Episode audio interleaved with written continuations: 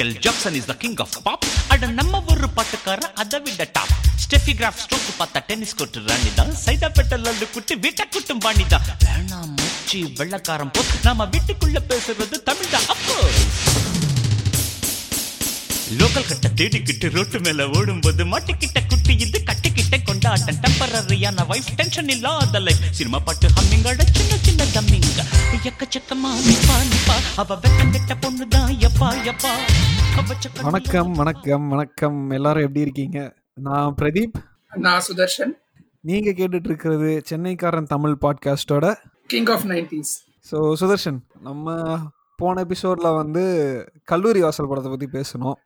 இந்த வாரம் நம்ம என்ன படத்தை பத்தி பேச போறோம்? இந்த வாரம் கிருஷ்ணான்னு ஒரு படத்தை பத்தி பேச போறோம். ஆக்சுவலி மண்டவா பத்தி பேசுறதா சொல்லியிருந்தோம் போன எபிசோட்ல. ஆனா அன்பார்ச்சுனேட்லி நிறைய இடத்துல தேடி பார்த்தோம், எங்கேயுமே கிடைக்கல. அந்த கொடுக்குற தெலுங்கு வெர்ஷன் தான் இருக்கு யூடியூப்ல, தமிழ் வெர்ஷன் எங்கேயுமே இல்லை.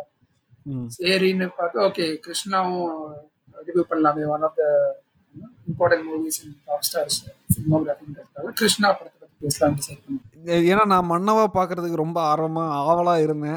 அது முடியாம போனது வந்து எனக்கு ரொம்ப வருத்தமாவே இருக்கு உண்மையா சொல்லணும்னா. காலையிலேயே போறது கிளம்பிச்சு. இன்னைக்கு எந்த தெருல சேர்ப்பால் அடி வாங்க போதோ. ட்விட்டர்ல ஆக்சுவலி சில டாப் ஸ்டார் ஃபேன்ஸ் இருக்காங்க. மேபி ஃபேஸ்புக்லயே அவரோட பேஜ்ல நான் மெசேஜ் பண்ணி பாக்குறேன், மன்னவா மூவி கிடைக்க மாட்டேங்குது, சோ வேணா ட்ரை பண்ணி பார்க்கலாம்.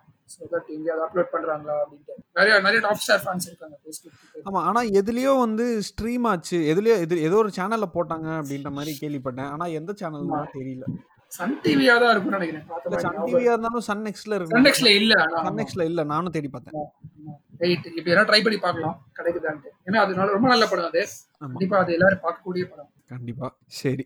சோ நம்ம பாட்காஸ்ட் எபிசோடுக்கு போறதுக்கு முன்னாடி இது மன்னவா சாரி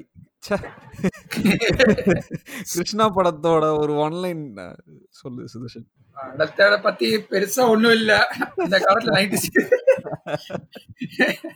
டாப் ஸ்டார் ஃபேனா இருந்துட்டு என்னடா இப்படி சொல்றாங்களேன்னு யோசிக்கலாம் நீங்க. எங்களுக்கே கொஞ்சம் கஷ்டமா தான் இருந்துச்சு இந்த படம் பாக்குறதுக்கு. ஸோ ஒரு மாதிரி கிரிஞ்ச் வாட்ச் பண்ணோன்னு சொல்லிக்கலாம். படத்தோட ஸ்டோரி என்னன்னு பாத்தீங்கன்னா, பிரசாந்த் வந்து ஒரு காலேஜ் ஸ்டூடெண்ட், அவர் வந்து ஃபைனல் இயர் ஸ்டூடெண்ட். ஹீரா இந்த படத்துல வந்து பிரசாந்தோட ஃப்ரெண்டு. பிரசாந்த் வந்து ஹீராவை ஃப்ரெண்டா பாக்குறாங்க. ஆனா ஹீரா வந்து ஒன் சைடா லவ் பண்றாங்க. ஃபோர்த் இயர்ல வந்து கஸ்தூரின்னு ஒரு கஸ்தூரி, இந்த ஆக்ட்ரஸ் கஸ்தூரி இருக்காங்க, பிக் பாஸ் எல்லாம் பாத்துருக்காங்க. அவங்க வந்து அவங்க பேர் லிஸி இந்த படத்துல. அவங்க காலேஜ் ஜாயின் பண்ணுவாங்க. ஸோ பிரசாந்த்க்கு லிஸியை பிடிச்சி போயிடும், கஸ்தூரியை பிடிச்சி போயிடும். ஆனா வந்து ஏதோ ஒரு பெரிய ஃபிளாஷ்பேக்னால கஸ்தூரி வந்து லவ் பண்றதுல ஹெஸ்டா இருப்பாங்க. ஸோ கடைசியில ட்ரையாங்குலர் லவ் ஸ்டோரி தான். ஸோ யார் யாரோட சேர்றாங்க, யாருக்கு வருத்தம் வருது, இந்த மாதிரி இதுதான் இப்போ அந்த படத்தோட மீதி கதை. ஸோ இதுதான் basic summary of the movie. ஆமாம், இது மட்டும் தெரிஞ்சாலே போதும் உங்களுக்கு. ரொம்ப புதுமையான கான்செப்ட் இல்லை? ரெண்டு பேரு one side love, triangular love story. College பேக்ரவுண்ட்னாலே வந்து சார்லியோ சின்ன ஜெயந்த் தான் இருக்கணும்.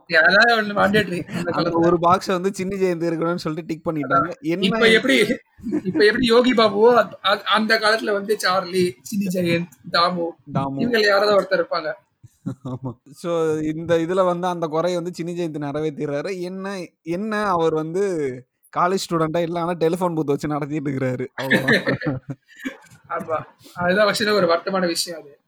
ஆமா, நம்ம போறதுக்கு முன்னாடி நிறைய பஞ்சாயத்து இருக்கு இந்த படத்துல. என்னத்த சொல்றது எனக்கு புரியல. சரி, அவங்க கஸ்தூரி லிஷியோட ஃப்ளாஷ்பேக் வந்து கூட ஓரளவுக்கு ஏற்றுக்கக்கூடிய ஒரு விஷயமா தான் இருக்கு. அது ரொம்ப பாதி படத்துக்கு மேல போற ஃப்ளாஷ்பேக்லாம் கூட கிடையாது. 5 நிமிஷத்துல அந்த ஃப்ளாஷ்பேக் வந்துட்டு போயிடுது. ஸோ அது கூட ஒரு விதத்தில் நான் ஒத்துப்பேன். ஆனால் இந்த சின்ன ஜெயந்த் வந்து காமெடிங்கிற பேரில் வந்து பண்ணுற விஷயம்லாம் எப்பா சாமி என்னால் உட்கார முடியல. அதுவும் இல்லாமல் அது கதையோட கோர்வையாக வருதா அப்படின்னா அதுவும் கிடையாது. திடீர்னு வந்து சின்ன ஜெயந்த் பாப்பாகிறாரு. இல்லை அதுதான் அது என்னன்னா, நான் அது ஒரு பாயிண்ட் முக்கியமாக நோட் பண்ண பாயிண்ட் என்னன்னா, எடிட்டிங் சரி ஸ்க்ரீன் பிளே சரி பயங்கர வர்ஸ்டா பண்ணியிருக்காங்க. ஆமாம், ரேண்டமா ஒரு சீன் போவோம், திடீர்னு இதை சம்மந்தமே இல்லாமல் இன்னொரு சீன் வரும், சம்மந்தமே இல்லாம சினி ஜெயந்தோட காமெடி ட்ராக் வரும். நீங்க சொன்ன பிளாஷ்பேக்குமே அது அது 5 minutes கூட இல்லைங்க, அது 1 minute கூட அந்த flashback 1.5 minutes world's shortest flashback நினைக்கிறேன். ஆமா. சோ அது என்ன ஒரு சின்ன கான்டெக்ஸ்ட் என்னன்னா, படம் முழுக்க வந்து பிரசாந்த் வந்து பயங்கரமா ஏங்கி லவ் பண்ணுவாரு கஸ்தூரியா. ஆனா கஸ்தூரி வந்து ரொம்ப ஹெசிடண்டா இருப்பாங்க. சரி என்னமோ ஒரு பெருசா பிளாஷ்பேக் கதை இருக்குன்னு பார்த்தோன்னா 1 நிமிஷம் தான் முடிச்சாங்க பிளாஷ்பேக். ஒண்ணுமே இல்லை பிளாஷ்பேக்ல அவங்க அக்கா வந்து லவ் பண்ணி ஏமாந்துருவாங்க, பிரெக்னென்டா வேற ஆயிடுவாங்க, தூக்கமாடிப்பாங்க. இது எல்லாமே 1.5 நிமிஷத்துல காட்டிடுறாங்க. ஆனா இதுவும் வந்து அவ்வளவு கிரிஞ்சி அந்த டைம்ல இருக்கிறதுக்கான வாய்ப்பும் இல்லை, ஏன்னா இது நிறைய அடிக்கடி பார்த்து பழகி இருப்பாங்க மக்கள். சோ அவங்களோட ஃபுல் ஜஸ்டிஃபிகேஷன், நான் ஏன் லவ் பண்ண மாட்டேன்னா நானும் என் அக்கா மாதிரி கர்ப்பம் ஆயிடுவேணும்னு பயந்துக்கிட்டு என்னை விட்டு ஏமாத்திட்டு போயிடுவாங்களா, அவ்வளவுதான். நான் கூட ஏதோ பெரிய ரீசன்லாம் இருக்கும்னு நினைச்சேன்னா அவ்வளவு சப்பு முடிச்சுட்டாங்க 1 நிமிஷம் 2 நிமிஷம் முடிச்சுட்டாங்க. அப்பயே லைட்டா இருக்கு, மணி அடிச்சது ஆஃப் டைம்ல. ஐயோ இன்னும் ஒரு ஆஃப் உட்காந்து பாக்கணுமா, சரி பரவாயில்ல டாப் ஸ்டாருக்காக பாக்கலான்னு உட்காந்து எப்படியும் முடிச்சு அந்த படத்தை. ஆமா ஓகே இது சரி. என்னன்னா இது ஒண்ணு. ரெண்டாவது வந்து அந்த கஸ்தூரி வந்து இந்த ஹீரா இஷ்யூ ஒண்ணு வரும். அது வந்து பார்த்த உடனே நான் காலேஜ் படிக்க மாட்டேன் அப்படின்னு சொல்லி கிளம்பி போறதெல்லாம் என்ன வகையான ஒரு விஷயம்னு எனக்கு தெரியல. எனக்கு தெரியல, படமே ஃபுல்லா ராண்டமா தான் இருந்துச்சு. ஹீரா கேரக்டருமே ஒரு மாதிரி காமெடியா தான் ஸ்கெட்ச் பண்ணிருந்தாங்க, என்ன பெரிய ரோல் கூட இல்லை அவளுக்கு. பட் அதான் இவங்க இவங்க ஆக்சுவலி நீங்க பாத்தீங்கன்னா கஸ்தூரியோட அப்பாவா நடிக்கிறாருல கிட்டி, பாம்பே படத்துல அவர் தான் டைரக்டர் படத்துக்கு. அதுவே எனக்கு தெரியல, நான் வந்து இந்த படத்தை பத்தி ரிசர்ச் பண்ணும்போது டைரக்டர் வந்து ஆமா டைரக்டர் வந்து ராஜா கிருஷ்ணமூர்த்தின்னு போட்டு இருந்துச்சு. ஆமா யாரு ஒரு கேள்விப்படவே இல்லைன்னு கிளிக் பண்ணி பார்த்தா நம்ம ஐயாச்சாமி கிட்டி கிட்டிதான் ராஜா கிருஷ்ணமூர்த்தி. ஆமா அடப்பா, இவருதான் கஸ்தூரி அப்பாவா வருவாரு செகண்ட் ஹாஃப் ஃபுல்லா. அவரும் காமெடிங்கிற பேர்ல அவரு ராண்டமா ஒன்னு அவரு வர சீன்லாம் இருக்கும். அவருக்கு பிரசாந்துக்கு வந்து அடைக்கல கொடுப்பாரு அவரு.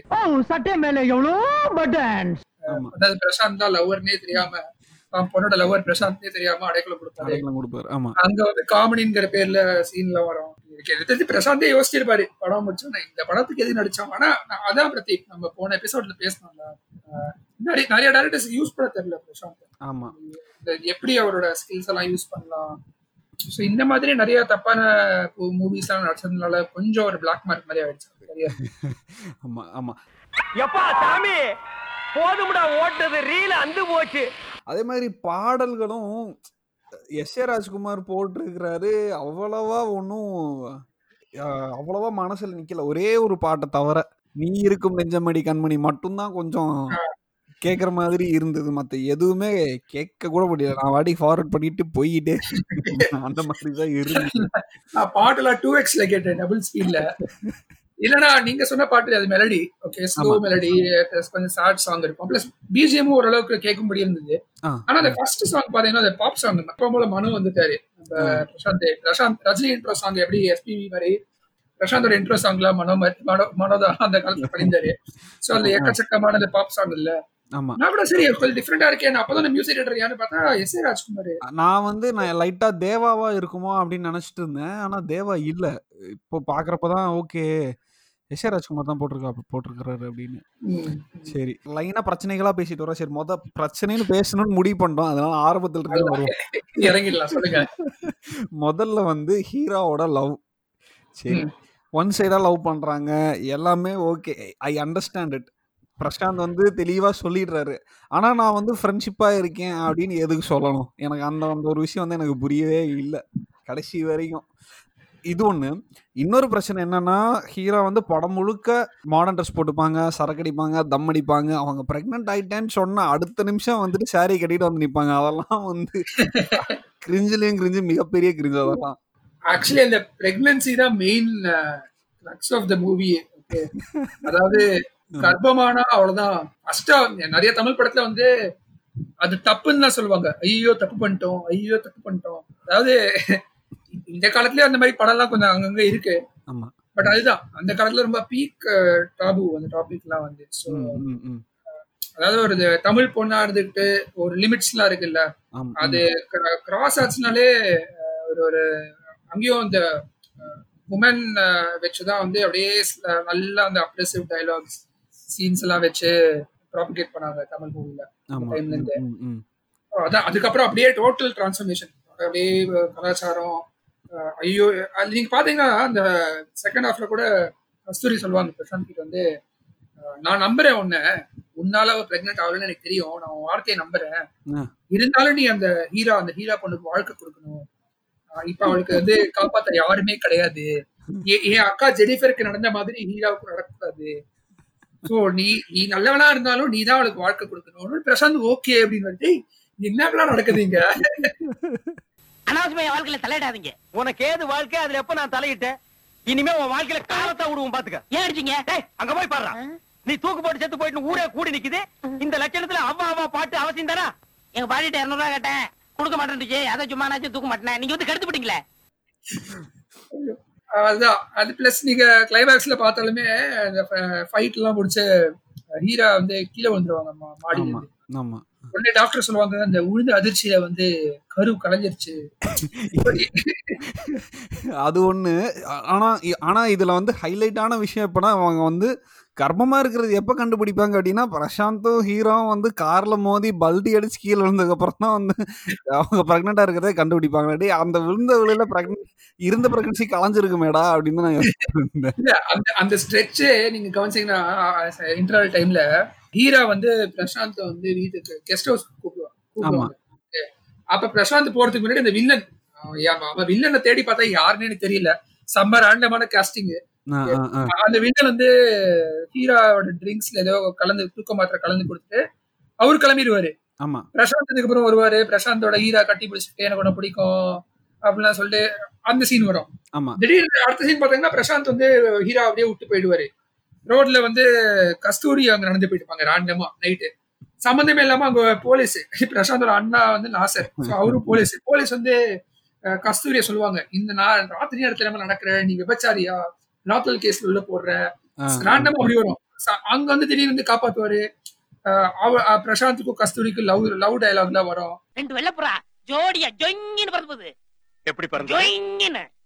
அப்புறம் வந்து திருப்பி ஹீரா வந்து ப்ரொபோஸ் பண்ணுவாங்க, அப்புறம் பைக்ல போய் ஆக்சிடென்ட் நடக்கும். இந்த ஃபுல் ஸ்ட்ரெச் பாத்தீங்கன்னா ஒரு 10-15 மினிட்ஸ். ஓகே, 10-15 இன்க்ளூடிங் தி பாட்டு. ஆமா, ஆமா பாட்டு.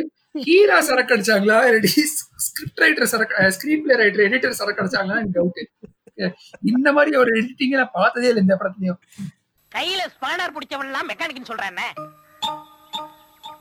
ஆமா, சம்மராண்டமா பிரிச்சு தெச்சு நடுவுல பாட்டு, ஒரு ஆக்சிடென்ட், கர்ப்பமாயிட்டாங்கன்ட்டு ஒரு நியூஸ். இவ்வளவு நேரமா மொக்க சீன் எல்லாம் காட்டிட்டு 15 நிமிஷத்துல இவ்வளவு சீன் காட்டுறீங்களான்னு தோணுச்சு. ஆமா, சரி, ஒரு கான்செப்ட்னா ஹாஸ்பிடல்ல வந்து ஹீராக்கு வந்து ஹேர்லைன் பிராக்சர் தான். ஆமா, ஆமா. ஆனா அவங்க வந்து ஒரு 3 வாரம் இருப்பாங்க ஹாஸ்பிடல்ல. ஆமா, பிரசாந்த் தலையில அடிபட்டு இருக்கும், ரொம்ப சீரியஸ் அப்படி இப்படின்னு சொல்லிட்டு அவரு ஜாலியா 3 நாள் எஸ்கேப் ஆயிடுவாரு. இவங்க ஹீரா 3 வாரமா ஹேர்லைன் பிராக்சர்ல ஹாஸ்பிட்டல் இருக்கிற டைம்ல பிரசாந்த் பிஸி கஸ்தூரியோட வில்லேஜுக்கு போயிட்டு அங்க அவரோட அப்பாவோட டிஃபரெண்ட் பண்ணி, அங்க ஒரு சாங் பண்ணி, அங்க ஒரு ஃபைட் பண்ணி, அங்க டிராமாலாம் பண்ணி, இவங்க இன்னும் ஹாஸ்பிட்டல்ல இருப்பாங்க கிளைமேக்ஸ் வரைக்கும். டென்ஷன் ஆகாதீங்க, less tension more work, more work less tension. இல்ல அதுதான் மேபி அந்த பிரசாந்துக்கு வந்து ஹேர்லைன் ஃப்ராக்சரும் அவங்களுக்கு வந்துட்டு பெரிய அடியும் அப்படின்ற மாதிரி மாத்திருக்காங்களோ என்னமோ.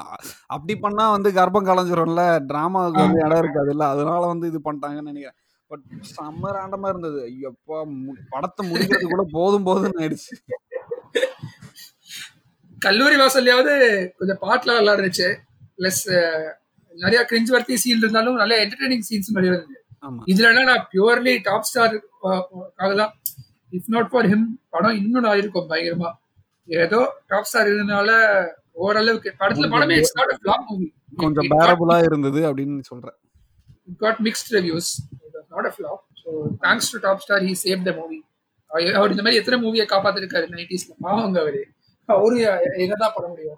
இப்போ எல்லாருமே யோசிப்பாங்க என்னடா இப்படியே பேசிட்டு இருக்கீங்க, பாக்குறதுக்கு ஒண்ணுமே இல்லையாடா படத்துல அப்படின்னு கேட்டீங்கன்னா இருக்கு. டாப் ஸ்டாரோட நடிப்பு அது மட்டும்தான், சேவிங் கிரேஸ் அப்படின்னு சொல்லணும்னா அது மட்டும்தான், வேற எதுவுமே இல்லை. கஸ்தூரியோ கூட அவங்க சொந்த வாய்ஸ்ல பேசல போல, யாரோ வந்து டப்பிங் பண்ணியிருக்காங்க, அது வந்து ஒன்றும் சொல்றதுக்கு இல்லை.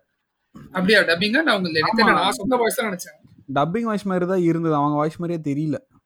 ஆனா அவங்க கெமிஸ்ட்ரி நல்லா இருந்துச்சு. பிரதீப் என்ன நினைக்கிறீங்கன்னா பிரசாந்த் கஸ்தூரி வந்து I felt they made a good pair. Yeah ஆமா, அதுக்கப்புறம் வேற எதுவும் படத்துல பெருசா நடிக்கலன்னு நினைக்கிறேன் ரெண்டு பேரும். ஹீரோ காதல் கவிதைன்னு ஒரு படம் அதுல வராங்க அவங்க. இல்ல அது ஓகே, அது வந்து இந்த ரீசெண்டா ட்ரெண்ட் ஆயிட்டு இருக்கிறதுனால எல்லாத்துக்குமே காதல் கவிதை தெரிஞ்சிருக்கும். தக்லைஃப் வீடியோ அது. ஆனா அதை தவிர வேற எதுவும் பெருசா படத்துல நடிக்கல ரெண்டு பேரும். கஸ்தூரியுமே 90s ரொம்ப ப்ராமினென்ட்டா இருந்தாங்க, பிரசாந்த் சொல்லவே வேணாம். ஆமா, but they could have acted more. Actually they made a good pair. ஆமாமா, they made a good pair, they had a very good chemistry, எல்லாமே இருந்தது. அண்ட் அதான் சொன்ன மாதிரி நம்ம கிட்டி வந்து அவ்வளோவா யூஸ் பண்ணல அப்படின்னு தான் சொல்லணும் பிரசாந்தை. கெப்பாசிட்டிக்கு வந்துட்டு இந்த படம் ஒண்ணுமே இல்லை. அதாவது எப்படி சொல்லலாம்னா அவரோட கரியர்ல இது ஒரு பிளாக் மார்க் மாதிரி கூட சொல்லிக்கலாம். நம்ம அந்த அளவுக்கு ஹார்ஷா போவானா, பட் அவர் என்னங்க பண்ணுவாரு, ஹார்ட்லி என்ன 25 அவர் என்ன இப்ப பீக்ல கூட போல அவரு. ஆமா பரவாயில்ல, கொஞ்சம் கொடுக்கல. ஆக்சுவலி இந்த 96 இயர் பாத்தீங்கன்னா இது வந்து மே மாசத்துல ரிலீஸ் ஆன படம், ஜூன் மாசத்துல ரிலீஸ் ஆன படம் அது. ஓகே, கல்லூரி வாசல் வந்து பிப்ரவரி ரிலீஸ் ஆச்சு. சோ 96ல ரெண்டு படம் நடிச்சிருந்தாரு அவரு. சோ ரெண்டுமே கொஞ்சம் மிக்ஸ்டு ரிவ்யூஸ்னால வந்து, but he still made up for it. 98லலாம் வந்து இந்த ஜீன்ஸ், கண்ணெதிரே தோன்றினால், 99 2000லாம் வந்து அந்த 4-5 இயர்ஸ்ல he was at the peak of his game. 98 to 2002 2003 வரைக்கும்லாம் ஹி வாஸ் பீக், பயங்கர பீக்ல இருந்தாரு. எப்போனா கடைசி அந்த வின்னர் வரைக்கும் நினைக்கிறேன், இல்ல லண்டன் வரைக்கும் நினைக்கிறேன். லண்டன் கூட. ஆமா, ஆனா உண்மையை சொல்லணும்னா லண்டன்லயும் வின்னர்லயும் வந்து பிரசாந்தை விட வடிவேலு தான் வந்து இது கரெக்ட். ஏன்னா வடிவேலு இல்லைன்னா அந்த படத்துல வந்து ஒண்ணுமே இல்லை. இல்ல அது கரெக்ட் தான். வடிவேல் மாதிரி ஒரு லெஜண்ட் கடைசி அவரு ஸ்கோர் பண்றது ஆச்சரியம் இல்லை. பட் அந்த லண்டன் படம் எல்லாம் பாத்தீங்கன்னா பிரசாந்த் அண்ட் பாண்டியராஜன் காம்போ வந்து காமெடி ட்ராக் வந்து நல்லா இருக்கும். ஆக்சுவலா இல்ல ஆக்டிங் வந்து Prashanth is a very subtle actor. It's always been a subtle actor. சும்மா ஓவர் தி டாப் ஆக்டிங் அதெல்லாம் எதுவுமே கிடையாது. அந்த சின்ன சின்ன ஃபேஷியல் எக்ஸ்பிரஷன், பாடி லாங்குவேஜ் அதெல்லாம் தான் ஸ்கோர் பண்ணுவார் பிரசாந்த். ஈவன் இந்த லேட்டஸ்ட் மூவி அந்த ஜானில கூட இட்ஸ் வெரி மாதிரி subtle acting. Over the movie Prashanth was being very. So இந்த வாரம் இந்த படத்தை பற்றி பேசுறதுக்கு அவ்வளோதான் இருக்கு. ஸ்கோப் இல்லை, படத்துலையும் ஸ்கோப் இல்லை, பிரசாந்தோட நடிப்புலையும் ஸ்கோப் இல்லை. அதனால ரெண்டை பற்றி பேசுறதுக்கும் வந்து எங்களுக்கும் ஸ்கோப் இல்லை. ஆக்சுவலி நானும் பிரதீப்பும் 2-3 தடவை யோசிச்சோம் படத்தை பத்தி ரிவ்யூ பண்ணுமா. இந்த படம் லிஸ்ட்லயே இல்ல, உண்மையா சொல்ல போனா இந்த படம் லிஸ்ட்லயே கிடையாது. நாங்க சூஸ் பண்ணது மன்னவாதான் ரொம்ப ஆழவலா இருந்தேன். அந்த படம் கிடைக்காதனால ரொம்ப மன வருத்தமா போயிடுச்சு. சோ சுதர்ஷன், அடுத்த வாரம் நம்ம அடுத்த எபிசோட்ல நம்ம வந்து ஜீன்ஸ் படத்தை பத்தி பேச போறோம். இறங்கிடலாம், அவ்வளவுதான். ஐகானிக் படம், அதை பத்தி பேச நிறைய இருக்காங்க. ஆமா, ஸோ ஷங்கருக்கு வந்துட்டு எனக்கு தெரிஞ்ச ஜீன்ஸுக்கு அப்புறம் தான் பீக் கிடைச்சதுன்னு நினைக்கிறேன். If I am not wrong. In fact gentleman காதலன்னா தேவர் ஹிட்ஸ், சூப்பர் ஹிட்ஸ். இந்தியன் வந்து அதெல்லாம் ஹிட்ஸ். ஆனா இதுல ஜீன்ஸோட ஒரு அதாவது நிறைய விஷயம் நடந்தது. ஜீன்ஸ் வந்து கரெக்டா சொல்லணும்னா விஜய் அமிர்தராஜ் வந்து ப்ரொடியூஸ் பண்ணாரு. அதுவும் இல்லாம ஐஸ்வர்யா ராயோட ஃபர்ஸ்ட் படம் நினைக்கிறேன். 20 தான் 20 அடுத்தது தான் வந்துச்சுன்னு நினைக்கிறேன், இல்லையா? தெரியல, அது ரெண்டுத்துல எது ஃபர்ஸ்ட் ரிலீஸ் ஆச்சுன்னு தெரியல. இல்ல 20 தான் ஃபர்ஸ்ட் ரிலீஸ் ஆச்சு. 20 தான் ஃபர்ஸ்ட் ரிலீஸ் ஆச்சு. பட் யா, இது வந்து Shankar to the next level, both in terms of content and technicalities. It was in fact அதுவும் இல்லாம இந்த படத்துல இருந்து தான் ஷங்கர் வந்துட்டு பெரிய பட்ஜெட் டைரக்டர் அப்படின்னு பேர் வாங்கினது இந்த படத்துல இருந்தா. எனக்கு ஞாபகம் இருக்கிற வரையும் India's official entry to Oscar இது. ஃபைனல் 7ல வரல foreign language. ஆனா India's official entry to Oscar இது தான் ஜீன்ஸ். அந்த இயர்ல 1998ல. ஓகே, அண்ட் யா சொன்ன மாதிரி பிக் பட்ஜெட் ஒரே பண்ண கரெக்ட் மூமெண்ட் ஷங்கர். இந்த படம் மட்டும் if it had failed we wouldn't have seen the subsequent movies like Anniyan, Endhiran, Shivaji இதெல்லாம் கண்டிப்பா நடந்திருக்காது. one of the milestones in the career of Shankar னு சொல்லுவேன். Prashanth, yes, it's one of the important milestones, but more than Prashanth, Prashanthனால it boosted Shankar. Different dimension. ஆமா ஆமா ஆமா. That being set, அடுத்த வாரம் அடுத்த எபிசோட்ல நாங்க ஜீன்ஸ் படத்தோட மறுபடியும் உங்களை சந்திக்க வரோம். அதுவரை உங்களிடமிருந்து விடைபெறுவது பிரதீப் சுதர்ஷன். இருக்கும் நெஞ்சமடி கண்மணி, இன்று யாரடிச்சு வெண்முதடி கண்மணி, ஒரு வீடு கட்டி வச்சிருந்தேன் கண்மணி, அது வெட்ட வெளியாச்சுதடி கண்மணி.